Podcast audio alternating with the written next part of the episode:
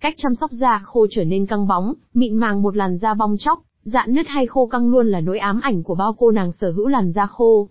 Vì vậy, để làn da trở nên tươi sáng, căng mọng bạn cần phải biết cách chăm sóc da khô với sản phẩm phù hợp.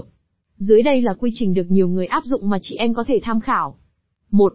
Dấu hiệu nhận biết làn da khô 2.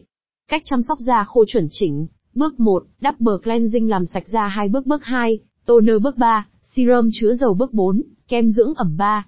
Bật mí, cách chăm sóc da khô hiệu quả 3.1 thói quen rửa mặt 3.2 dưỡng ẩm đúng đủ 3.3 thoa kem, chống nắng mỗi ngày 3 tháng 4 đắp, mặt nạ 3 tháng 5 uống đủ nước 3.6 chế độ ăn uống, sinh hoạt,